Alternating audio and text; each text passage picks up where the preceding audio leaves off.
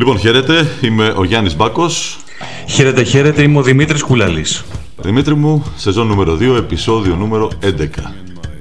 Καλώς ήρθες και πάλι. Καλώς σε βρήκα, καλώς σε βρήκα. Ε, και είπαμε αυτή την εβδομάδα να πάμε μόνοι μας, τα δυο μας, να κάνουμε έτσι έναν απολογισμό του πρώτου τριμήνου της δεύτερης σεζόν, να κάνουμε δηλαδή μια φθινοπορεινή ε, ανασκόπηση όπως θα έλεγε και ο φίλος μας ο Κωνσταντίνος Οπουλής. Εντάξει, κλείνει ο χρόνος, έτσι. Ε, κλείνει ο χρόνος, ναι. Κλείνει ο χρόνος. Αλλά Ε, εμείς βέβαια, το πάμε, αφού πάμε με σχολική χρονιά, θα το πάμε με τρίμηνα, Δημήτρη μου. Και ξέρεις από τρίμηνα, εσύ πολύ καλά. Αλλήμον. Από τρίμηνα ξέρω εγώ και η Κομισιόν, έτσι. Έκλεισε το τρίμηνο, δεν έκλεισε το τρίμηνο. Θυμάσαι εκείνη την αγωνία Ε. που είχαμε στις αρχές της δεκαετίας του 2010. Βεβαίως. Πώς έκλεισαν τα τρίμηνα κτλ. κτλ. Λοιπόν, καλώς ήρθατε, καλώς σας βρήκαμε. Νόστιμον ε, Ήμαρ, επεισόδιο 11 είπες; Νούμερο 11, ναι. Άρα δεν Ωραία. είπα τίποτα. Ενώ στη Μονίμαρ, εκείνος και εγώ. Εκείνος είμαι εγώ και εγώ είναι ο Δημήτρης. Ναι. Κάποτε πρέπει να εξηγήσουμε πώς έχει βγει αυτό. Δεν έτσι. είναι, εντάξει, δεν έχει σημασία. Ναι. Ε, πάμε λοιπόν. Ε, Δημητρή, Μμμ. θέλω τα φώτα σου γιατί σίγουρα το έχεις παρακολουθήσει πιο πολύ από μένα. Ναι. Ε, θέλω να ξεκινήσουμε με την, ε, αυτόν τον απολογισμό, αυτή την ε, περίληψη του πρώτου τριμήνου της σχολικής χρονιάς με το τελευταίο θέμα που δεν είναι ένα απλό θέμα, μια απλή καυτή πατάτα. Είναι μια μαχαιριά στα κεκτημένα δεκαετιών. δεκαετιών. Στο μιλάω για το νομοσχέδιο για το Εθνικό Σύστημα Υγείας το νομοσχέδιο της υγείας που λέμε, το νομοσχέδιο που θα έχει την υπογραφή του Θάνου του Πλεύρη, ενός εμβληματικού υπουργού αυτής της κυβέρνησης. Για πάρε την μπάλα, Δημήτρη. Θα, θα έχει την υπογραφή του πλεύρη τυπικά. Ναι, Ουσιαστικά όμως θα έχει την υπογραφή όλης της κυβερνησης Και για να είμαστε ξεκάθαροι, έτσι επειδή μια συριζαϊκή λογική του θα λογαριαστούμε μετά ή περιμένουμε τη λαϊκή δεξιά μέσα στη Νέα Δημοκρατία να ενεργοποιηθεί για να ανατραπεί το καθεστώς Μητσοτάκη, ε, μην έχουμε καμία αυταπάτη. Και ο Σαμαράς θα ψηφίσει και ο Καραμαλής θα ψηφίσει και ο Κακλαμάνης θα ψηφίσει. Όλοι θα στηρίξουν ένα εκτροματικό νομοσχέδιο το οποίο έρχεται ουσιαστικά να ε, βγάλει από το κάδρο όλα όσα ξέραμε μέχρι, α, μάλλον από το 1983 μέχρι και, και σήμερα. Το 1983 όταν ουσιαστικά καθιερώθηκε το, το ΕΣΥ, το Εθνικό Σύστημα Υγείας. Μμμ. Λοιπόν, ε, δεν θα λογαριαστούμε μετά, λογαριαζόμαστε τώρα, αναμετριόμαστε τώρα με την ε, κυβέρνηση, με μια κυβέρνηση που, τι, τι να πω, έχει, έχει θέμα τεράστιο με, το, με οτιδήποτε έχει μείνει ακόμα δημόσιο ή σε ημιδημόσια μορφή, εντάξει, γιατί οι ιδιώτες δεν μπαίνουν τώρα στο ΕΣΥ, για να είμαστε ξεκάθαροι σε αυτό. Ναι, βέβαια. βέβαια. Λοιπόν, έχουν μπει ε, από, και από τα προηγούμενα χρόνια. Λοιπόν, εκείνο λοιπόν το οποίο διαπιστώνουμε είναι ουσιαστικά ότι και με τη βούλα πλέον τελειώνει το ΕΣΥ όπως το ξέραμε. Δηλαδή, η πρόσβαση στο Εθνικό Σύστημα Υγείας δεν θα μπορεί να υπάρχει αν δεν βάλει ο ασθενής το χέρι στην τσέπη. Έχουμε δύο επίμαχα άθρα στο εν λόγω νομοσχέδιο. Τη στιγμή που ηχογραφούμε ακόμα δεν έχει ψηφιστεί, θα ψηφιστεί όμως. Είναι το, το μόνο βέβαιο. Είναι τα άρθρα 7 και το άρθρο 10. Το άρθρο 10, ε, 7, μάλλον συγγνώμη, το άρθρο 7 ε, αφορά πλέον την ε, καταστρατήγηση, την κατάργηση, αν θέλεις, της αποκλειστικής απασχόλησης ε, στο ΕΣΥ, έτσι. Έχουμε ε, θέσεις, όπως συγκεκριμένα βλέπω αυτή τη στιγμή γιατί έχω το νομοσχέδιο μπροστά μου, οι θέσεις ιατρών κλάδου ΕΣΥ που αποβαίνουν άγονες μετά την προκήρυξή τους δύναται με έγκριση του Υπουργείου Υγείας κατόπιν αιτιολογημένης εισήγησης του διοικητή του νοσοκομείου κτλ. κτλ να προκυρήσονται ως θέσεις μερικής απασχόλησης. Έτσι. Με την ίδια διαδικασία ως ε, θέσεις μερικής απασχόλησης δίνονται να προκυρήσονται και οι θέσεις σε άγονες και προβληματικές ε, περιοχές. Τώρα, το, το τυράκι εδώ είναι ότι για κάθε θέση που προκυρήσεται ε, εντός αποκλειστικής ε, προθεσμίας δύο μηνών ε, από την απόφαση έγκρισης, οι γιατροί που διορίζονται σε θέσεις μερικής απασχόλησης ασκούν δημόσιο λειτουργήμα, έτσι, επιθυτεία, και ταυτόχρονα διατηρούν το δικαίωμα έτεροαπασχόλησης στον ιδιωτικό τομέα της ιατρικής, έτσι, ε, την, ε, το δικαίωμα διατήρησης ιδιωτικού ιατρίου ή οδοντιατρίου. Πού μπορεί να γίνεται αυτό; Μέσα στα νοσοκομεία. Αυτό είναι το νέο, αυτό είναι το ωραίο που φέρνει εδώ το, το Υπουργείο. Δηλαδή, θες ας πούμε να εγχειριστείς, έτσι; Mm. Ή έχει ανάγκη, ας πούμε, καθαντερολόγο, σου λέω εγώ τώρα. Εντάξει; Σου λέει λοιπόν το δημόσιο, έρχεται λοιπόν η κυβέρνηση και σου λέει: Κοιτάξτε να δεις, έχεις δύο επιλογές. Ή θα περιμένεις στην ουρά, όπου όπως άκουγα και τις προάλλες σε, σε μια εκπομπή στο, στο Πέδον, αν δεν κάνω λάθος, έχουμε ε, λίστα αναμονής από το 18 μέχρι τώρα 3.000 παιδιών. Ωραία. Ή θα περιμένεις την ουρά, ή θα βάλεις το χέρι στην τσέπη για να γίνει η δουλειά σου ιδιωτικά μέσα στο δημόσιο νοσοκομείο. Αυτό, Δημήτρη, έτσι για να βάζουμε στην κουβέντα και κάποια άλλα πράγματα που ισχύουν στον ιδιωτικό τομέα, είναι ξεκάθαρα εμπνευσμένο από, τις πολύ, από τα πολύ μεγάλα θεραπευτήρια. Ε, για παράδειγμα, το γνωστό θεραπευτήριο του Αμαρουσίου. Δεν χρειάζεται να το διαφημίζουμε που λένε και πολλοί στα podcast. Ε, έχει αυτό το, αυτή τη μέθοδο με τους γιατρούς του. Δηλαδή, στα, ε, υπάρχει ένα διπλανό κτίριο από το νοσοκομείο, το οποίο είναι του νοσοκομείου, όπου εκεί πάνε όλοι οι ασθενείς που έχουν χειρουργηθεί ε, στο θεραπευτήριο ή θέλουν να δουν γιατρό του θεραπευτήριου και εκεί όμως μπορεί να το έχει γιατρίο και ο γιατρός δικό του. Οπότε αυτό τώρα πάμε να το μεταφέρουμε σε όρους δημοσίου. Ναι, και πρόσεξε, όταν ε, τα προηγούμενα χρόνια συνιστούσε πειθαρχικό παράπτωμα αυτό, έτσι. Ε, βέβαια. Για τους, ιατρού, για τους ιατρούς του ΕΣΥ που υπηρετούν σε νοσοκομεία του, του ΕΣΥ να έχουν ιδιωτικό ε, ιατρείο ή να παρέχουν ε, με οποιαδήποτε σχέση ιατρικές υπηρεσίες συμπεριλαμβανομένης και του Συμβούλου. Είναι νομιμοποίηση, νομιμοποίηση του φακελακίου, έτσι. Ναι, έχουμε λοιπόν αυτό. Τώρα άκουγα προηγουμένως τον ε, βουλευτή της Νέας Δημοκρατίας, ο οποίος είναι και γιατρός, τον κύριο Μαραβέγια. Mm-hmm. Το, έχω σημειωμένο και για άλλο θέμα αυτό. Έτσι, ναι, ναι. Ε, υπάρχουν λόγια να τον έχουμε στην κουβέντα. Που ουσιαστικά έλεγε ότι Γιατρούς δεν θέλουμε. Φέρνουμε. Δεν έχεις λυσάξει ρε παιδί μου, νομίζω ότι για την ΚΟ έφερα το παράδειγμα, έτσι. Δεν έχεις ε, παιδίατρο στο νοσοκομείο. Ωραία. Η ΚΟΣ, η ΚΟΣ όμως ή οποιοδήποτε άλλο ακριτικό μέρος της χώρας έχει ας πούμε 8 παιδιάτρους. Ωραία. Εγώ σου φέρω στο νοσοκομείο. Έχετε γιατρούς. Τώρα θα μου πεις βέβαια από την άλλη, κάτσε ρε φιλιόπα, στάκα. Γιατί αυτό θα πρέπει να το θυμίσουμε στον κόσμο το εσύ το πληρώνουμε. Εντάξει, Αυτό το, εσύ, ναι. το εσύ το πληρώνουμε μέσα από τη φορολογία μας. Αν δεν κάνω κάτι λάθος, έτσι. Το ξέρουμε ότι το πληρώνουμε. Από τη στιγμή λοιπόν που το πληρώνω, που το πληρώνω, γιατί να βάλω το χέρι τσέπη; Εδώ λοιπόν ερχόμαστε στην ουσία του ζητήματος και είναι μια ε, ε, είναι ένα κομμάτι το οποίο φυσικά από την ε, κυβέρνηση προσπαθεί να αποκρυφθεί εντέχνος και έχει να κάνει αφενός με την πρόσληψη ιατρικού προσωπικού. Εντάξει, είδαμε τα παλώματα που όλο το προηγούμενο διάστημα, ειδικά μετά την, ε, την αναστολή ε, στους ανεμβολίαστους ε, υγειονομικούς. Είχαμε μεταφορές, μετακινήσεις κτλ. κτλ. Έχει να κάνει όμως και με το μισθολογικό κομμάτι. Όταν ένας ε, γιατρός βλέπει ότι ο οποίος είναι ένας άνθρωπος που έχει φάει ρε παιδί μου τα χρόνια και τα νιάτα του στην, ε, στις σπουδές, έτσι. Βλέπει ότι ο, ε, πώς το λένε, ο, ο χαμηλόβαθμος γιατρός ας πούμε στην, ε, στην Ελβετία αμείβεται με 6 χιλιάρικα και εδώ τον έχεις στα 1200. Εντάξει. Ουσιαστικά λοιπόν εδώ η κυβέρνηση έρχεται να απαντήσει μόνη της αφενός στο λόγο για τον οποίο κηρύσσονται άγονες αυτές οι θέσεις. Ωραία. Δεν είναι μόνο δηλαδή τον καλής με 1200 να ε, αμυφθεί για όλα όσα έχει κάνει μέχρι εκείνη τη στιγμή στη ζωή του. Είναι τον καλής με 1200 να πάει και από τη μία πλευρά της χώρας στην άλλη.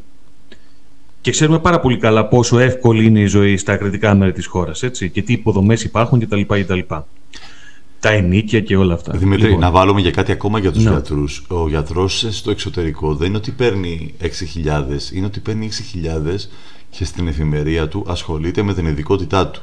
Δεν έχουμε έναν ορθοπαιδικό, για παράδειγμα, ο οποίος θα ράψει κεφάλια, θα κάνει το χειρούργο ενώ σε θέματα εκτός της ειδικότητάς του ή έναν που μπορεί να είναι, τι να σου πω τώρα, ένας ουρολόγος που θα αναγκαστεί να κάνει τον, ε, ε, τον ορθοπαιδικό ή να κάνει τον βοηθό σε κάποια άλλη δικότητα. Εκεί οι άνθρωποι αμείβονται και κάνουν την δουλειά τους. Όχι την, ε, ό,τι χρειαστεί μέσα σε ένα νοσοκομείο, σαν παιδιά για τα θελήματα, που σου λένε γενικών καθηκόντων. Και αυτό πολύ μεγάλη, πολύ μεγάλη σημασία γι' αυτό. Έχει πάρα πολύ μεγάλη σημασία και ουσιαστικά επειδή αναφέρθηκα εμέσως προηγουμένως στο άρθρο 10 που έχετε να νομιμοποιήσει όπως είπες πριν το, το φακελάκι ε, εγώ διαβάζοντας όσο γίνεται ε, με μεγαλύτερη προσοχή και λεπτομέρεια το εν λόγω προς ψήφιση ε, νομοσχέδιο καταλαβαίνω ότι ε, το συγκεκριμένο νομοθέτημα έρχεται να εξυπηρετήσει ακόμα και μέσα στους ε, γιατρούς μια πολύ συγκεκριμένη κάστα. Εντάξει, δεν νομίζω ότι απευθύνεται αποκλειστικά και μόνο ε, στους, ε, ε στους ε, χαμηλόμισθους ή ε, πάντων στα κατώτερα κλιμάκια των, των, των ιατρών αναφέρεται για μένα ως επιτοπλίστων στους μεγαλοκαθηγητάδες. Έτσι τους ε, μεγάλους ε, γιατρούς και αυτό το βλέπουμε γιατί ε, ανάμεσα σε όλα τα άλλα στη ρύθμιση προβλέπεται και για τους πανεπιστημιακούς ε, γιατρούς φυσικά να παρέχουν υπηρεσίες προς ιδιωτικές κλινικές, ε, διαγνωστικά κέντρα, θεραπευτικά εργαστήρια, ιδιωτικές επιχειρήσεις και ούτω καθεξής. Έτσι. Αφού έχουν πάρει ειδική άδεια από τη σύγκλιτο τον ΑΕΗ τους. Λοιπόν, επειδή είδαμε και το ρόλο των πανεπιστημιακών ιατρών πολλών εξ αυτών και κατά τη διάρκεια της πανδημίας, εδώ πέρα από την ε, ιδεολειψία της ε, κυβέρνησης έχουμε έναν ξεκάθαρο εκβιασμό τόσο προς τους ιατρούς, εντάξει, που την ώρα που ε, η αύξηση του, του μισθού τους φτάνει maximum τα 90 ευρώ, ουσιαστικά ζητά από τους ιατρούς να γίνουν και οι ίδιοι λάστιχο, εντάξει, προκειμένου να έχουν κάποια εξτραδάκια. Ε, από την άλλη όμως έχουμε και έναν ξεκάθαρο εκβιασμό απέναντι στην ίδια κοινωνία. Γιατί θέλω να είμαι ξεκάθαρος εδώ και τι εννοώ κοινωνία. Εκείνος ο οποίος έχει την οικονομική δυνατότητα ουσιαστικά να, ε, πώς το λένε, να πάει ιδιωτικά, δεν θα περιμένει τα απογευματινά ιατρία του ΕΣΥ. Εντάξει, έχει την οικονομική δυνατότητα να πάει, να απευθυνθεί στον ιδιωτικό τομέα και να προχωρήσει τη δουλειά του. Άρα λοιπόν σε ποιους απευθύνεται το ΕΣΥ και τι ακριβώς έρχεται να φέρει αυτό το νομοθέτημα. Νομίζω ότι ο βουλευτής κ. Μαναβέγη, τον οποίο αναφερθήκαμε, στον οποίο αναφερθήκαμε προηγουμένως, ήταν ξεκάθαρος προηγουμένως στη συνέντευξη που έδωσε στο, στο κόκκινο, αν δεν κάνω λάθος, λέγοντας ότι δεν είναι μία συνήθις ε, πρακτική να ουσιαστικά ε, να υπάρχει φακελάκι μέσα στα νοσοκομεία, να δίνεται σε γιατρούς προκειμένου να προχωρήσει η, η υπόθεσή του πιο γρήγορα στη λίστα αναμονής. Λοιπόν, εδώ λοιπόν, εκτός του ότι έχουμε έναν άνθρωπο ο οποίος δηλώνει γιατρός να τσουβαλιάζει όλο το ιατρικό σώμα λέγοντας ότι όλοι τα παίρνουν, όλοι δέχονται φακελάκι, εντάξει, ουσιαστικά δείχνει και τον ταξικό προσανατολισμό αυτού ακριβώς του νομοσχεδίου. Ας είμαστε ξεκάθαροι λοιπόν, το είπαμε και προηγουμένως ο πλούσιος που έχει να δώσει θα απευθυνθεί κατευθείαν στον ιδιωτικό τομέα.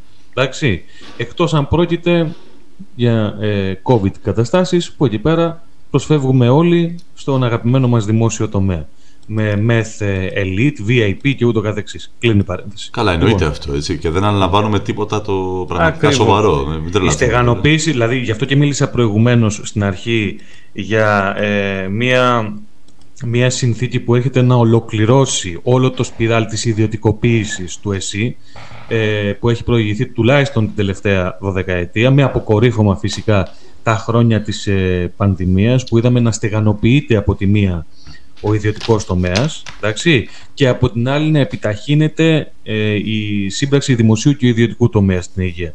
Λοιπόν, βλέπουμε λοιπόν ότι αυτό το νομοσχέδιο απευθύνεται στο μέσο άνθρωπο και ως επιτοπλίστων απευθύνεται σε εκείνον τον άνθρωπο ο οποίος ακόμα θα λέγαμε ότι έχει κάποια χρήματα κάτω από το στρώμα. Εντάξει. Λοιπόν, εκτός του ότι αυτός ο άνθρωπος, ξαναλέω, πληρώνει το εσύ, ωραία, από την άλλη έχεις μία ξεκάθαρη τοποθέτηση για αυτόν που δεν έχει να δώσει το νομιμοποιημένο πλέον φακελάκι. Τι λέει λοιπόν η κυβέρνηση σε αυτόν που δεν έχει; Ψόφα. Αν δεν έχεις ή θα περιμένεις τρία-τέσσερα χρόνια για να κάνεις μια απλή αρθροσκόπηση στο μηνίσκο, εντάξει, ή θα πρέπει να βάλεις χοντρά το χέρι στην τσέπη. Δημήτρη μου, η κυβέρνηση λέει σε αυτόν που αρρωσταίνει ψόφα, η κυβέρνηση λέει σε αυτόν που δεν έχει ε, χρήματα για να στείλει το παιδί στο νοσοκομείο, στο, νοσοκομείο, στο πανεπιστήμιο, δεν πειράζει, ας γίνει ψυκτικός, να το πάμε σε ένα ΙΕΚ εδώ πέρα να το κάνουμε το παιδί ψυκτικό, γιατί το είχε πει και δημόσια ο Πρωθυπουργός της χώρας. Ότι... Ναι, και από κάτω όλοι κολαόίζουν ότι δεν γίνεται να σπουδάσουμε όλοι, έτσι. Ακριβώς. Ε, δεν υπάρχει πτυχή της κοινωνικής ζωής στην οποία να μην επιθυμούν να γίνει βαθιά ταξ... Μάλλον, όχι, ήδη ταξική είναι, αλλά να νομιμοποιηθεί και από το κράτος, να θεσμοθετηθεί μάλλον η ταξικότητα. Η, ισχύει. Από την άλλη, εγώ να σου πω την αλήθεια μου περίμενα με... Και, και νομίζω ότι αρκετοί από εμάς περίμεναν και την τοποθέτηση της αξιωματικής αντιπολίτευσης. Έτσι. Γιατί, ε, εντάξει, ανεξάρτητα από το τι συνέβη το διάστημα 2015-2019 ή για να είμαι ακριβής, ανεξάρτητα από την ερμηνεία που κάνει ο καθένας στο τι ακριβώς συνέβη, ε, περίμενα να ακούσω ε, από τον επικεφαλής ε, της αξιωματικής αντιπολίτευσης ποιο θα είναι το μέλλον αν ε, ποτέ αναλάμβανε εκ νέου τα, τα ενία της, ε, της χώρας. Και πράγματι η αλήθεια είναι ότι ο Αλέξης ε, Τσίπρας διαμήνυσε ότι ε, την επόμενη μέρα ε, της προοδευτικής ε, διακυβέρνησης του τόπου, δεν είπε φυσικά της διακυβέρνησης του τόπου από το ΣΥΡΙΖΑ, εννοώντας τη συμμαχία που ενδεχομένως να υπάρξει με άλλο πολιτικό πόλο, ότι αυτό το νομοσχέδιο θα καταργηθεί.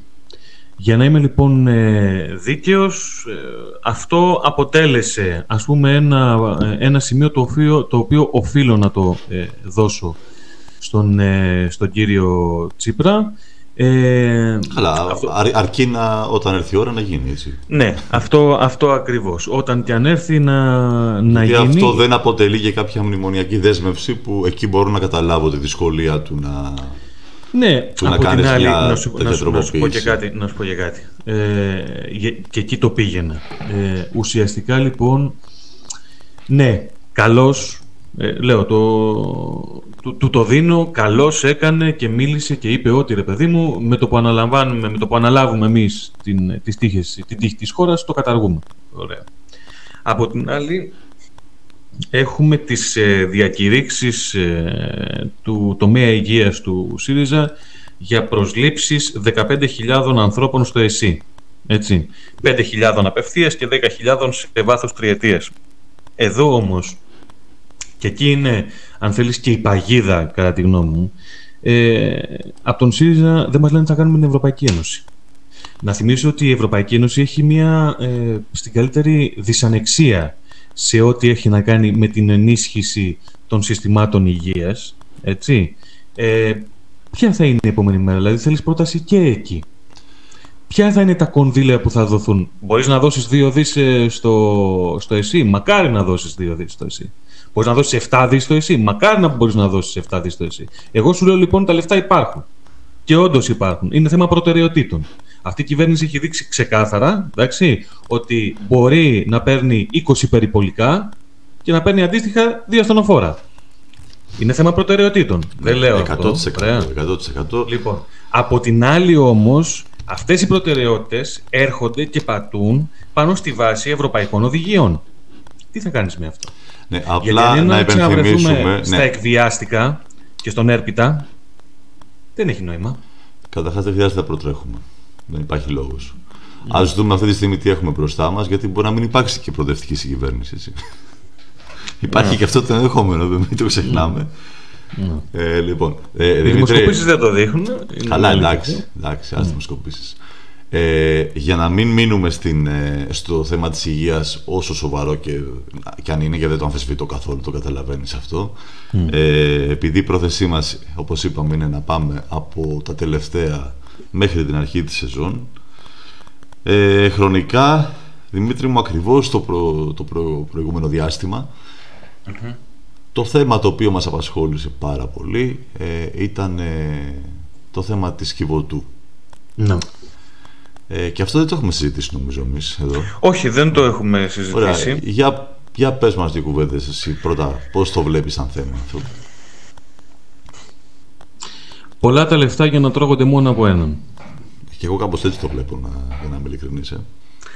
Και μετά τις αποκαλύψεις που είχαμε ε, σχετικά με την πρώτερη γνώση των αρχών ε, βάσει όλων όσων είχαν καταγγελθεί ήδη από τον περασμένο Αύγουστο, έτσι, ε, συγκεκριμένα είχαμε τον ε, Χρόνη Χλίτσιο, ο οποίος ήταν, είναι αθλητής καταδύσεων και είχε καταθέσει τον ε, περασμένο Αύγουστο ε, καταγγελία για κακοποίηση ανηλίκων στον, στο Βόλος, σε δομή της, της Κιβωτού. Ε, να πούμε ότι η δομή τον απέλησε τότε, έτσι. Λοιπόν, ναι. Λοιπόν, ε, εγώ εκείνο το οποίο βλέπω είναι αφενός το πρώτο σχόλιο το έκανα. Αφετέρου, ε, έχω την εντύπωση ότι υπάρχει μια εργαλειοποίηση από την ε, κυβέρνηση ε, προκειμένου να φύγει λίγο η μπάλα από το γήπεδο των ε, παρακολουθήσεων ε, και αυτό το βλέπουμε είναι, είναι μια δική μου διαπίστωση, ε, με δεδομένο ότι μετά πούμε, και, αυτή, και από αυτήν την καταγγελία είχαν υπάρξει κι άλλες. Ε, το αρμόδιο Υπουργείο ε, όχι μόνο δεν ασχολήθηκε με το θέμα, αλλά λίγες εβδομάδες μετά το Σεπτέμβριο ε, προχώρησε σε, σε ειδική νομοθετική ρύθμιση ώστε να επισπεύσει την ε, παραχώρηση κτηρίου του ΕΦΚΑ στην, ε, σε, σε θεάρεστη ΜΚΟ. Ε, επειδή έχω ασχοληθεί ε, ρεπορταζιακά με το ζήτημα της ε, φιλοξενίας ε, και της ύπαρξης ε, δομών, εκείνο το οποίο εγώ έχω να, να σχολιάσω, ένα γενικότερο σχόλιο, με αφορμή την Κιβωτό, είναι ουσιαστικά ότι η, η όλη φασούλα, εντάξει, με το 1 τέταρτο των ιδρυμάτων αυτή τη στιγμή μόνο να βρίσκεται υπό τον έλεγχο του δημοσίου εξυπηρετεί τους πάντες. Εξυπηρετεί το κράτος γιατί βγάζει από πάνω του ένα πολύ μεγάλο κομμάτι ευθύνης. Εξυπηρετεί διάφορες εκκλησιαστικές, ε, διάφορα εκκλησιαστικά ε, κέντρα φιλοξενίας, ξέρεις, τα ιδρύματα δεν χτυπάνε ωραία, ωραία σαν λέξη, ναι, ναι, ναι. να δείχνουν ένα κοινωνικό προφίλ. Εξυπηρετεί διάφορους εφοπλιστάδες, ε, μεγαλοβιομήχανους, τέλος πάντων ανθρώπους της τάξεώς μας, ωραία, να ε, φτιάχνουν το ε, φιλανθρωπικό τους ε, πρόσωπο προς την ε, κοινωνία και από την άλλη αυτά τα παιδιά να γίνονται αόρατα. Και τέλος, εξυπηρετεί και ένα μεγάλο κομμάτι της, ε, της λογικής της ανάθεσης, έτσι, από την οποία εμφορούμαστε, ε, δυστυχώς πολύ εξημών, ότι με μία-δύο συνεισφορές το χρόνο, άντε, μία Χριστούγεννα, μία το, το Πάσχα, έχουμε λύσει το ζήτημα. Τους πάντες εξυπηρετεί αυτή η ιστορία. Το θέμα όμως είναι ότι υπάρχουν, ε, υπάρχει συγκεκριμένη επιστημονική προσέγγιση. Οφείλουμε να δώσουμε λόγο στους επιστήμονες. Εντάξει. Εδώ έχουμε να κάνουμε με παιδιά. Δεν γίνεται εν έτη 2022 παιδάκια να, και έφηβοι να συνεχίζουν να βρίσκονται στα παιδιατρικά νοσοκομεία με ό,τι μπορεί να έχει αυτό ως αποτέλεσμα. Φαίνω για παράδειγμα ε, το ανατριχιαστικό ρεπορτάζ του The Manifold πριν από λίγες μέρες ε, σχετικά με τον βιασμό 7χρονου από 14χρονο μέσα, στο, ε, μέσα σε παιδιατρικό νοσοκομείο και το σπαρακτικό κλάμα του 7χρονου όταν ήρθαν οι κοινωνικές υπηρεσίες να το ε, να το πάρουν από την ε, μητέρα του. Διαβάστε το συγκεκριμένο ρεπορτάζ, αξίζει. Είναι μια πάρα πάρα πολύ μεγάλη κουβέντα, η οποία έρχεται να δώσει και άλλα ε, ζητήματα για συζήτηση και έρευνα, όπως είναι φυσικά το ζήτημα της επαγγελματικής αναδοχής. Μιλώντας με ανθρώπους που ε, έχουν τα κατάλληλα επιστημονικά εργαλεία για να προσεγγίσουν το ζήτημα, εδώ ε, πάμε και σε άλλες ε, κατευθύνσεις, σε άλλες συζητήσεις πλέον, έτσι. Δηλαδή, στη λογική της αποϊδρυματοποίησης και με δεδομένο ότι το ζήτημα της παιδικής προστασίας στην Ελλάδα, αν για κάτι μπορεί να χαρακτηριστεί, είναι για τον κατακαιρματισμό των υπηρεσιών, άλλες υπηρεσίες έχει ο Δήμος, άλλες υπηρεσίες έχει το Υπουργείο Εργασίας και όλοι αυτοί πρέπει να συνεννοηθούν. Αν καταλαβαίνεις τι εννοώ. Βέβαια, βέβαια. Δηλαδή δεν υπάρχει ένας ενιαίος φορέας. Και εγώ θα βάλω δίπλα στο ενιαίος και το κρατικός φορέας. Λοιπόν, το αφήνω εδώ για την ε, ώρα. Ακούγονται λοιπόν κουβέντες, ακούγονται απόψεις, οι οποίες ουσιαστικά έρχονται να παρουσιάσουν ε, ως λύση στην προοπτική και στην ε, λογική της ε, αποϊδρυματοποίησης την επαγγελματική αναδοχή. Όσο προβληματική και αν είναι αυτή, όπως την έχουμε δει σε άλλες περιπτώσεις στο εξωτερικό, ιδίως στη Μεγάλη Βρετανία. Το βάζω και αυτό στην κουβέντα να υπάρχει. Κοίτασε, Δημήτρη μου, ε, εκτός από τα παιδιά αυτά τα οποία φιλοξενούνται στα ιδρύματα, ε, είχαμε πριν κάποιους ε, μήνες ή νομίζω πρέπει να ήταν το πρώτο podcast που κάναμε. Ναι, την ιστορία ναι. με τα ασυνόδευτα, όχι τα ασυνόδευτα, λάθος δικό μου, με τα προσφυγόπουλα, τα οποία είχαν, ε, είχε νομοθετήσει η κυβέρνηση διαφορετικό καθεστώς εργασιακού για εκείνα. Σωστά, Ναι. δε- σωστά δεν λέω. Ναι, ναι, ναι, ναι. ναι. Ε, πολύ ιδιαίτερη αυτή η ευαισθησία για τα παιδιά. Και δεδομένης της, ε, της ιστορίας τώρα με την Κιβωτό, ε, δεδομένων των περιστατικών με τον ε, Δημήτρη Λεχνάδη και τη συμπεριφορά απέναντί του από τη δικαιοσύνη, ε, δεδομένης της υπόθεσης ε, του Μίχου και των ε, στενών σχέσεων που έχει με τα στελέχη της Νέας Δημοκρατίας, την ιστορία την παλιότερη με τον Νίκο τον Γεωργιάδη, την ιστορία με τον Μίστερ Νοβάρτης που και αυτός ακόμα έχει παρελθόν ε, με κατηγορίες εναντίον του. Ε, πολύ ιδιαίτερη ευαισθησία με τα παιδιά, ρε Δημήτρη. Είναι πολύ ιδιαίτερη η ευαισθησία και ξέρεις, υπάρχουν και μερικά, μερικά βήματα από την πλευρά του Υπουργείου που ουσιαστικά ε, δείχνουν την κατεύθυνση. Ε, όλα τα ίδια αλλάζουν και όλα τα ίδια μένουν. Γιατί την ίδια ώρα που η Υφυπουργός Εργασίας, η κυρία Μιχαηλίδου, μιλούσε για την, για την αποϊδρυματοποίηση, ε, λέγοντας ουσιαστικά το πολύ σωστό, αν θέλεις, ότι όλα τα ιδρύματα είναι κακοποιητικά, έτσι κι αλλιώς. Ε, είναι μια κακοποιητική συνθήκη δηλαδή για το ίδιο το παιδί. Αυτό θέλω να πω. Ναι, ναι, είναι. Ε, την ίδια στιγμή δημοσίευε ε, Kia, έτσι, ε, που αφορούσε τις ε, προδιαγραφές λειτουργίας των ε, ιδρυμάτων. Δηλαδή, από τη μία σου λέει πρέπει να προχωρήσουμε την αποϊδρυματοποίηση, εντάξει, και από την άλλη φαίνεται ως πολιτεία, την πολιτεία εκπροσωπεί, ότι τα ιδρύματα θα μακροημερέσουν. Άρα τι πρέπει να κάνουμε εμείς ως πολιτεία, θα πρέπει να εισάγουμε ένα κανονιστικό πλαίσιο για αυτά. Λοιπόν, κανονιστικό πλαίσιο πρέπει να υπάρχει. Ωραία. Από τη μία ε, όμως δεν γίνεται ταυτόχρονα με την πρόθεση του κανονιστικού πλαισίου για τα ιδρύματα να προχωράς. Την, ε, μάλλον να μιλάς για αποϊδρυματοποίηση την ίδια στιγμή έτσι, που δεν έχεις θέσει καμία βάση για να, ε, να, να, να βγεις στην επιφάνεια και το ζήτημα της αναδοχής, όχι της επαγγελματικής αναδοχής, της αναδοχής, εντάξει, λοιπόν, έχει, τε- έχει τεράστια διαφορά το ένα με το άλλο και φυσικά το ζήτημα της τεκνοθεσίας. Είναι ζητήματα, ξαναλέω, επειδή μίλησα με ανθρώπους που κατέχουν το επιστημονικό πεδίο και μπορούν να το προσεγγίσουν με αυτόν τον τρόπο, ε, είναι βαθύτατα απογοητευμένοι φυσικά από την ε, σημερινή, αλλά και από την προηγούμενη κυβέρνηση. Για τον τρόπο με τον οποίο έχει επιχειρηθεί να λυθεί εντός πολλών εισαγωγικών το ζήτημα μέχρι τώρα. Λοιπόν, μήπως το βαρύναμε να πάμε να ακούσουμε ένα τραγουδάκι και να επανέλθουμε, τι λες; Άντε να τα ακούσουμε το τραγουδάκι, Δημήτρη. Να τα ακούσουμε. Επιστρέφουμε σε πολύ λίγο.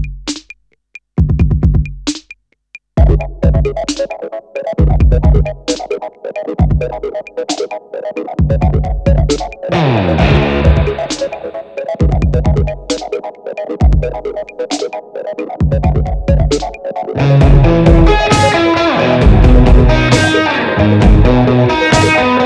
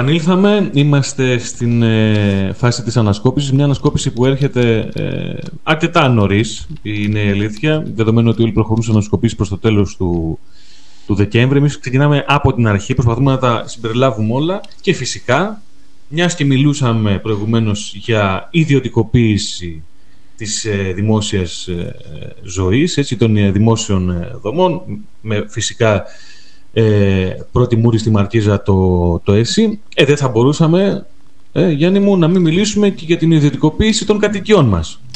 Δεν ξέρω αν είναι δόκιμος ο όρος. Ε, Δημήτρη μου, μιλάμε τώρα για έναν άνθρωπο. Ε, Ιδέα. Τον οποίο, άνθρωπο ιδέα, άνθρωπο που εκφράζει ένα μεγάλο κομμάτι, ε, μια μεγάλη μερίδα του μέσου νοικοκυριαίου αυτού του τόπου. Μιλάμε φυσικά για το ίνδολο τον άνθρωπο με τα πολλά πρόσωπα, ε, τον Ανδρέα τον Πάτσι. Ο Ανδρέας ο Πάτσης δεν είναι ο Ανδρέας Πάτσης, είναι ο Ανδρέας ο Πάτσης. Δημήτρη. Ο Ανδρέας σας που έλεγε και όλα στην ανακοίνωσή του. Χρόνια του πολλά και για προχθές. Αν μας είναι ακούει, καλά, θα, να είναι θα, καλά. θα μας ακούει σίγουρα ο Ανδρέας. Να είναι καλά ο Ανδρέας. Ε, λοιπόν, Ανδρέας ο Πάτσης λοιπόν, έτσι, για να θυμηθούμε τι έκανε. Μετά από Εντάξει. μια πολύ ωραία έτσι, συνεννόηση ε, με τον ε, κύριο Σάλα της Πυραιός, από εκεί που όλα τα funds ε, αγόραζαν τα ληξιπρόθεσμα δάνεια, τα κόκκινα δάνεια μάλλον των τραπεζών, σε ποσοστό 30-35% της αξίας τους, μαζί με τις εγγύησεις, δεν μιλάμε μόνο την οφειλή. Ο κύριος Πάτσης λοιπόν, επειδή είναι ο κύριος Πάτσης και είναι ωραίος τύπος, και εγώ θα του το δίνα γιατί τον πάω, τα αγόραζε στο 7% της αξίας τους, ε, πολλαπλασιάζοντας τα περιθώρια κερδών, ε, με αποτέλεσμα μια οφειλή, θα το πούμε σχηματικά, των 100 ευρώ ε, από έναν ιδιώτη, την αγόραζε 7 ευρώ ο κύριος Πάτσης, μπορούσε να πάρει 50, 60, 70, να κάνει ένα μικρό κούρεμα και να κερδίσει βάζοντας 7 ευρώ έως και 50, 60 ευρώ. Μια πάρα πολύ ωραία δουλειά. Που άμα αυτό δεν κατάφερε να το αποπληρώσει ο, ο δανειολήπτης, μπορούσε να του πληστηριάσει το σπίτι και να φτιάξει ένα, μια πολύ ωραία ε, real estate επιχείρηση που να διαχειρίζεται πάρα πολλά κίνητα. Ο Πάτσης ε, είναι το σύμπτωμα. Η ασθένεια βρίσκεται αλλού. Εγώ όταν ε, βγήκε στο, στον αφρό το συγκεκριμένο ε, θέμα με αυτή την τυπάρα ένας ε, σύγχρονος μαυραγορίτης τοκογλύφος ε, γερολαδάς της εποχής μας βάλε ό,τι θες από μπροστά ε, διεπίστωσα ότι ναι, εδώ έχουμε να κάνουμε με κοράκια αλλά έχουμε να κάνουμε και με, με ένα ολόκληρο νομοθετικό πλαίσιο που υποστηρίζει αυτά τα κοράκια, έτσι. Γιατί για να είμαστε εντάξει και να είμαστε σωστοί και ρεπορταζιακά αλλά και συνειδησιακά αν θέλεις η παρανομία του Πάτσι είχε να κάνει μόνο με τις, εξω, με τις εξωχώριες. Από εκεί και τα λοιπά, ο Πάτσης... Όχι, ούτε αυτό. Η παρανομία του Πάτσι ε, τυπικά με βάση το γράμμα του νόμου έχει να κάνει με τις εξωχώριες.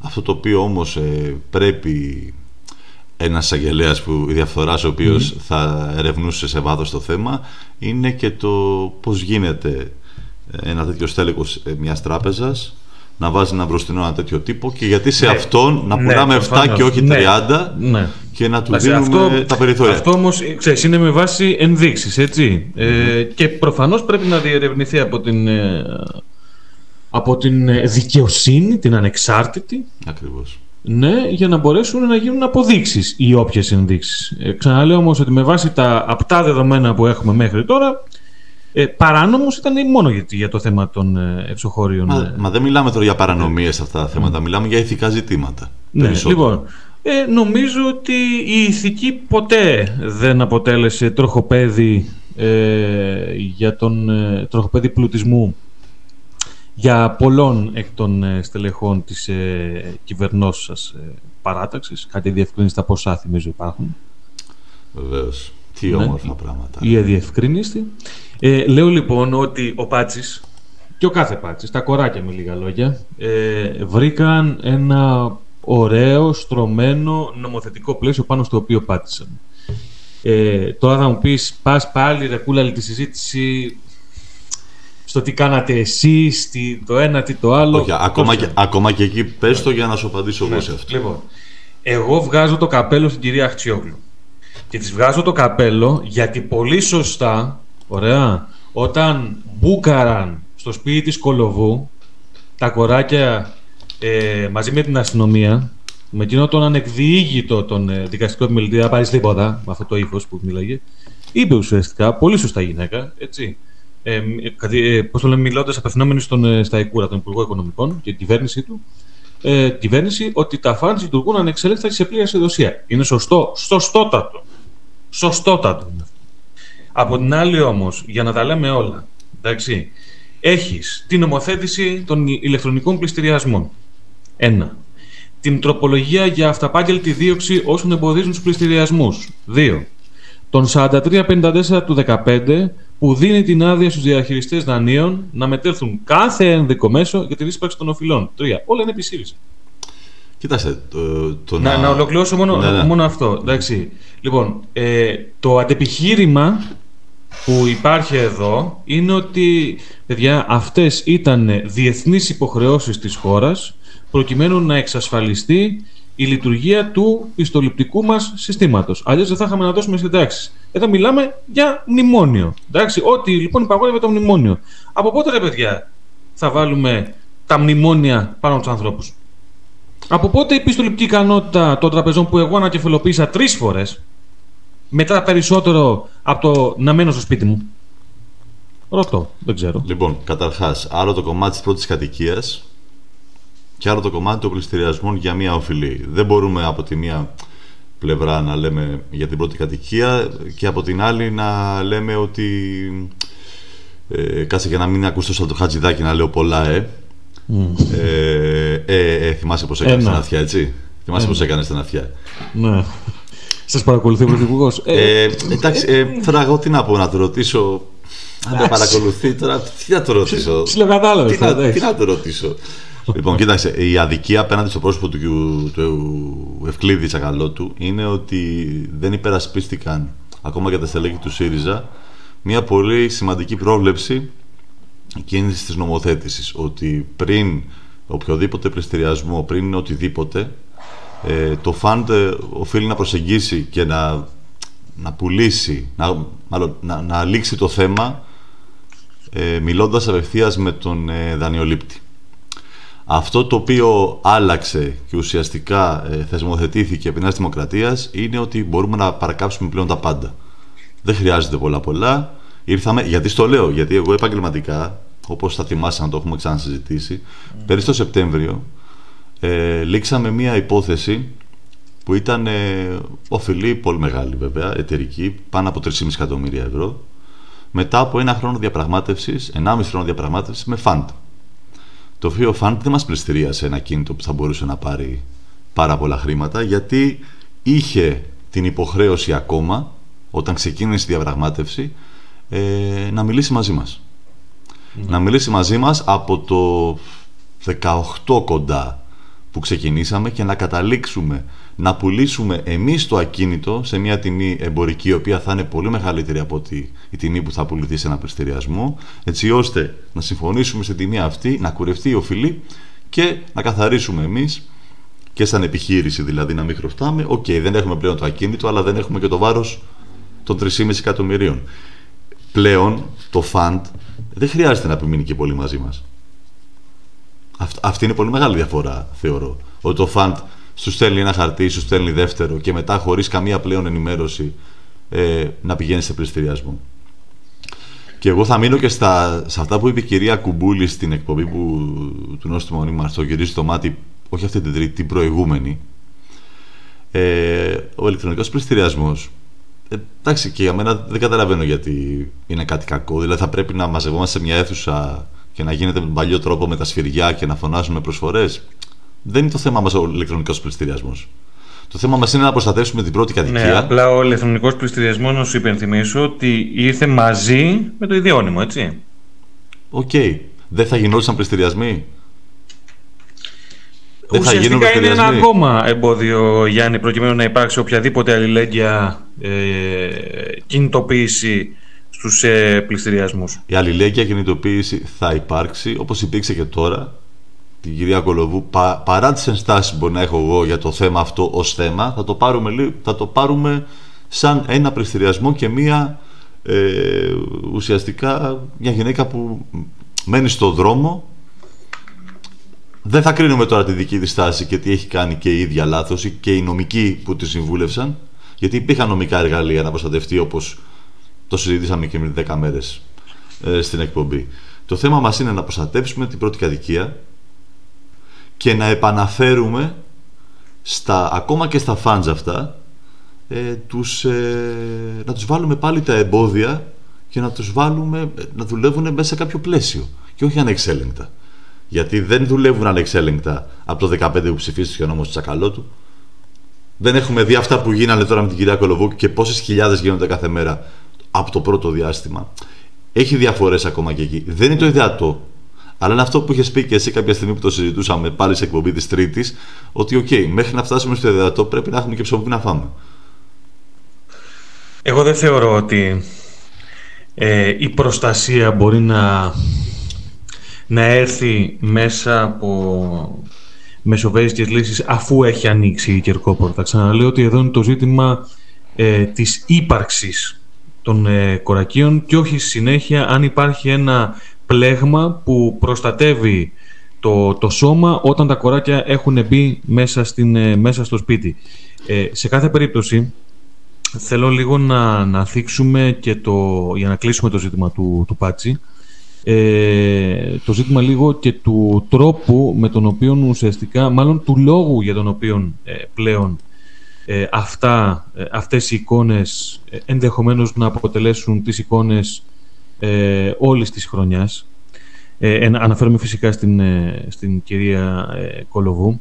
Είχαμε την ανάρτηση του Κρήτονα Αρσένη, του βουλευτή του Μέρα 25, εντάξει, ο οποίος ουσιαστικά μας είπε ότι ε, μετά από όσα είδαμε στο σπίτι της κυρίας Κολοβού, το όλο ζήτημα δεν αφορά τόσο την, την ε, περαιτέρω τουριστικοποίηση της χώρας μέσω ε, Airbnb. Ναι, γίνεται και αυτό.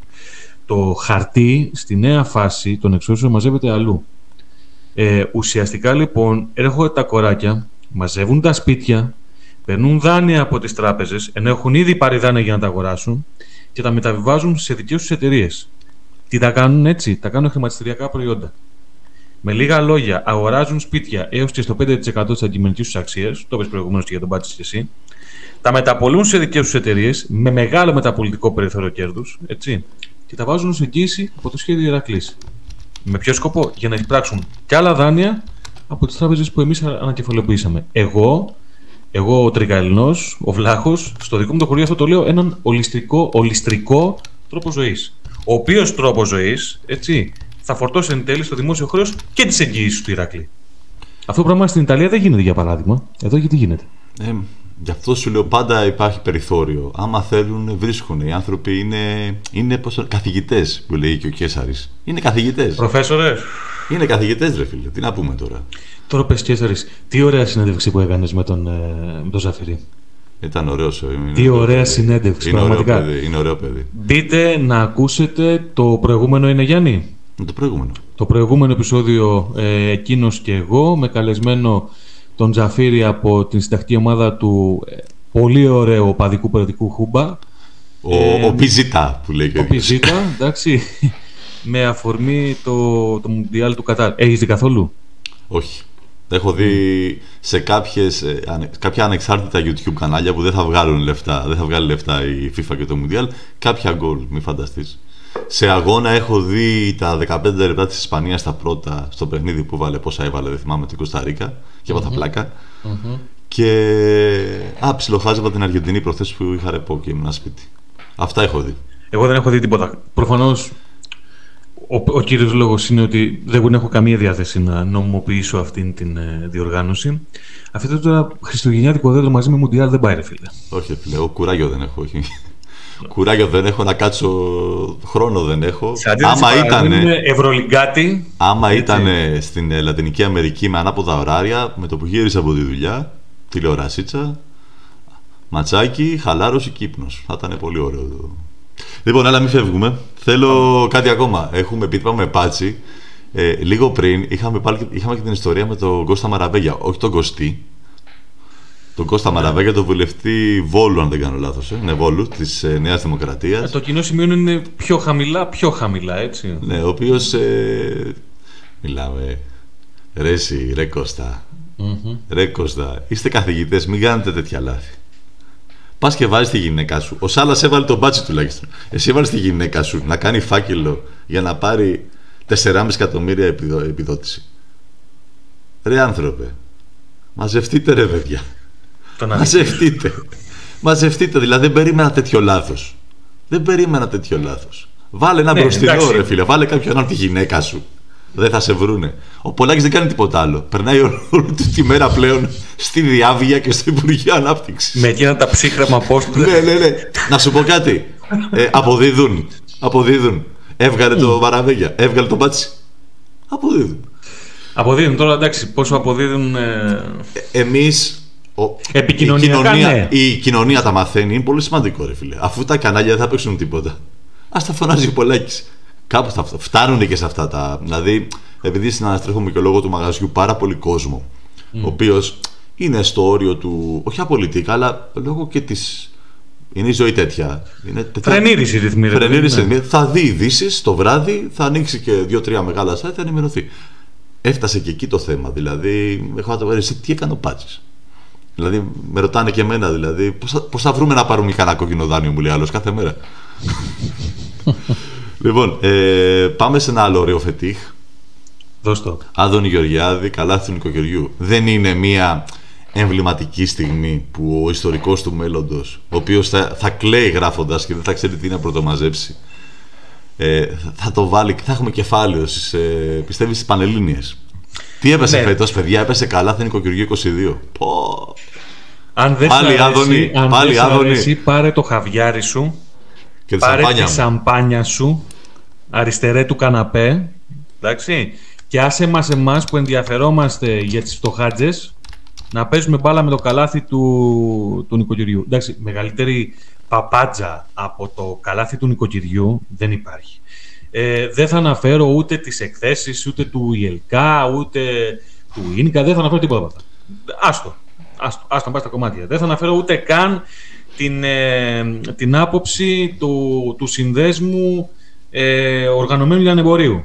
Σούπερ μάρκετ κτλ. κτλ. Δεν θα πούμε τίποτα. Ξέρεις να αναφέρεις τον Άδωνη που που διαβάζει live στην τηλεόραση τις αυξήσεις στη χώρα μας και σε άλλες χώρες και διαβάζει και μπερδεύεται και τα λέει σωστά. Ναι. Ότι εδώ έχουμε 35% αύξηση, στην Ευρώπη είναι 30%. Πώς κάνετε Λοιπόν, έτσι; Είναι μία. Επειδή όλα συνδέονται μεταξύ τους. Εντάξει. Δηλαδή, η κυβέρνηση Μητσοτάκη είναι μία κυβέρνηση που ήρθε ε, να, ε, να πράξει deals. Είναι μία κυβέρνηση που ε, αντιλαμβάνεται τη χώρα ως μια μεγάλη πολυεθνική, εντάξει, όπου ε, υπάρχουν τα deals με διάφορες πολυεθνικές τράπεζες και όλο, το, όλη την αφρόκρεμα του μεγάλου κεφαλαίου και ε, ταυτόχρονα πρέπει να δείξουμε και το κοινωνικό μας πρόσωπο. Ωραία. Λοιπόν, ε, όπως ακριβώς έπραξαν μεγάλες αλυσίδες στην ε, Γαλλία, όπως είναι η Carrefour, όπως η ίδια αλυσίδα έπραξε στην Ισπανία, ε, που ουσιαστικά ήρθε στα πλαίσια της κοινωνικής της πολιτικής ε, και έφερε αντίστοιχα νομοθετήματα με αυτά του ε, καλαθίου του νοικοκυριού. Ξέρεις, της νοικοκυράς είναι ε, σεξιστικό να το, να το λέμε. Ε, με τον ίδιο ακριβώς τρόπο λοιπόν νομοθέτησε, ήρθε να σώσει την ε, παρτίδα και η ελληνική κυβέρνηση φυσικά μετά του Αδόνιδος. Ε, το καλάθι του νοικοκυριού είναι ένα ε, επικοινωνιακό τέχνασμα και ξαναλέω δεν χρειάζεται να αναφέρουμε καμία έκθεση. Όποιος πηγαίνει σούπερ μάρκετ ξέρει πάρα πολύ καλά το μέγεθος της κοροϊδίας. Ε, ουσιαστικά ε, εκτός του ότι έχουμε αυξήσεις ε, σχεδόν σε όλα τα είδη ε, ακόμα δηλαδή και στα είδη πρώτης, ε, πρώτης ανάγκης ε, έχουμε μείωση της ποσότητας στα προσφερόμενα είδη και φυσικά έχουμε και περιπτώσεις πλέον αρκετές από ό,τι ε, έχω διαβάσει σε διάφορα δημοσίευματα που έχουμε και μείωση της ποιότητας. Μάρα Δημήτρη, Δεν δεν, είναι- δεσμεύεται κανένας με αυτά τα προϊόντα ότι θα είναι φτηνά. Δεσμεύονται ότι δεν θα κρυβίνουν και πάρα πολύ. Δηλαδή Ακριβώς. είναι πολύ, πολύ αόριστο. Μάλιστα οι υπόλοιπα ας γίνουν ό,τι θέλουμε. Ή θα φας ρε μαράτα νούμερο 6, θες νούμερο 7. Νούμερο 6 μαράτα, αλλιώς Ε, το μην κάνεις άλλο έφυγε. τοποθέτηση προϊόντος, δεν είναι σωστό. Όχι, μα, μα αυτά είναι. Μα, μα αυτό είναι που έπαιξε και πάρα πολύ. Αυτά κράταγε. Λοιπόν, ε, επειδή πηγαίνουμε προς το τέλος και από ό,τι βλέπω ο χρόνος μας πιέζει, Μας πιέζει Δημήτρη. ναι. Ναι. Ο ραδιοφωνικός χρόνος ε, είναι πάρα πολύ πολύτιμος. κλπ. να βάλουμε μια Όλα τα ανατελεία. κλισέ, ναι, να τα βάλε πω, μια να το πω. ανατελεία. Να Μια βάλω μια ανατελεία. ανατελεία. Ανατελεία. Λοιπόν, ε, είπαμε προηγουμένως ότι έχουμε μια κυβέρνηση ε, dealers. Έτσι. Και σε αυτή λοιπόν την ε, κυβέρνηση, ε, στη σύγχρονη Ελλάδα του μετσοτακισμού, μπορούν κάποιοι να παρουσιάζονται ως ρομπέν των φτωχών, ε, από την άλλη όμως δεν αμφισβητείται σε καμία περίπτωση ο προσανατολισμός της. Και ο προσανατολισμός αυτής της κυβέρνησης, όπως μας έχει δείξει τα τελευταία 3,5 χρόνια και κατά τη διάρκεια της πανδημίας, είναι οι απευθείας αναθέσεις. Είναι Αχ, τα τι ωραία deals πράγματα. Κάτω από το τραπέζι. Είναι η απομίζηση δημόσιου χρήματος. Αν κάτι λατρεύει να είναι δημόσιο, η παρούσα κυβέρνηση, αυτό είναι το δημόσιο χρήμα. Λοιπόν, έχω την εντύπωση ότι το πλαίσιο των παρακολουθήσεων με όλες τις αποκαλύψεις που έχουμε μέχρι τώρα, έχουμε νομίζω τρεις λίστες ήδη από το ντοκουμέντο, αν δεν κάνω λάθος. Ναι, έτσι. μία κάθε Κυριακή θα βγαίνει. Έτσι, για να μην Ακριβώς. ξεχνιόμαστε. Ναι. Ε, έχουμε από την άλλη, είχαμε φιλοξενήσει τον, ε, τον Θανάστο Καραμπάτσο από, τον, ε, ντο- από το ντοκουμέντο μας, τα είχε εξηγήσει ο άνθρωπος ε, υπεραναλυτικά, τι ακριβώς, ε, ποια είναι ακριβώς τα δεδομένα που έχουμε μέχρι τώρα.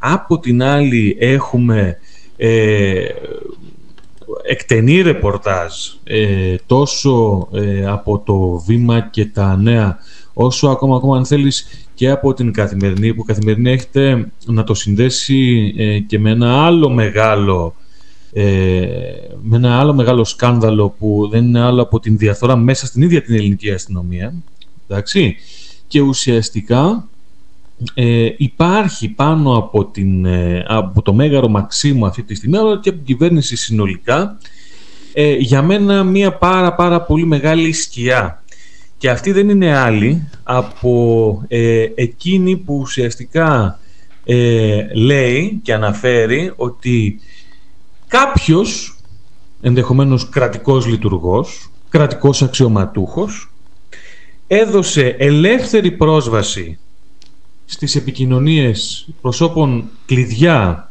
για την, ακόμα και για την εθνική ασφάλεια της χώρας εντάξει, σε πράκτορες μυστικών υπηρεσιών ξένων χωρών λέγε με Ισραήλ και όχι Αρμενία λέω εγώ τώρα λοιπόν, προκειμένου να εξασφαλίσει την ύπαρξη του Πρέταντορ στην Ελλάδα.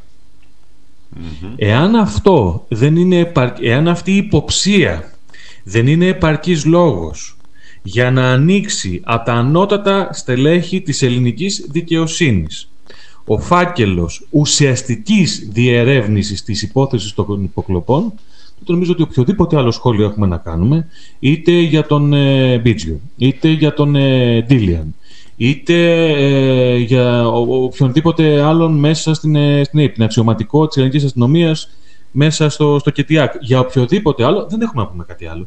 Υπάρχει αυτή η υποψία.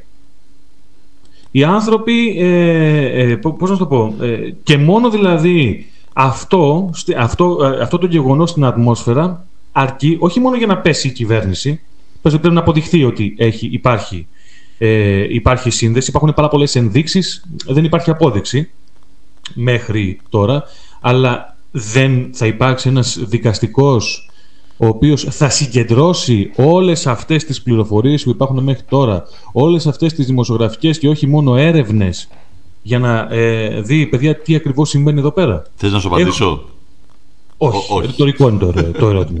Εντάξει, γιατί λαμβάνοντας υπόψη και τη συνέντευξη που έδωσε ο Τέλογλου στο πρόσφατο podcast του Σταύρου Θεοδωράκη, αλλά και τη συνέντευξη που έδωσε και ο Γιάννης ο Σουλιώτης, ο αστυνομικός συντάκτης της Καθημερινής στην, ε, στη LiFO, στην ε, Βασιλική ε, Σιούτη, μέχρι στιγμής δεν φαίνεται κάποια τέτοια διάθεση. Εγώ Δημήτρη Λοιπόν. ξέρω ότι η κυβέρνηση πραγματικά ακούει τον πολίτη, παρακολουθεί αυτά που λέει, θέλει να είναι δίπλα του και το δείχνει ακόμα και με αυτό το, το, το ψευτοσκάνδαλο. Αυτή, δηλαδή, τώρα εγώ δηλαδή, τι, τι θες να πιστέψω δηλαδή, ότι με παρακολουθεί ο Κυριάκος ο Μητσοτάκης, ε, τι, να το Έχω ρωτήσω- κάτι να κρύψω; Τι, τι να το ρωτήσω τώρα, σου, δηλαδή, ε, ε, Ε, ε, ε, τι- Εντάξει, να- εκτός να αν το είμαι, ρωτήσω, εκτός αν είμαι τι να υπουργό, πω ρε τώρα. παιδί μου, ο οποίος θέλει ένα δικό μου άνθρωπο να πάρει μίζα από τη Λάρισα. Εκεί μάλλον έχεις κάτι να κρύψεις. ναι, οκ, Το αφήνω εδώ. δεν τρέπεσαι. Λοιπόν, Λοιπόν, αυτοί και- ήμασταν. Ε, έτσι. δι- δώσαμε βαθμούς, το παίξαμε λίγο Χατζηνικόλαο, δεν βαθμολογήσαμε, γιατί εμείς ως άνθρωποι ε, που πραγματικά θεωρούμε την, το εκπαιδευτικό σύστημα πάρα πολύ σωστό, πάρα πολύ σπουδαίο πλέον σωστό, ε, οραματιζόμαστε ένα εκπαιδευτικό σύστημα που δεν θα έχει βαθμολογίες, αλλά θα έχει ε, κείμενο και θα εξηγεί τα δυνατά και τα δύναμα σημεία των παιδιών.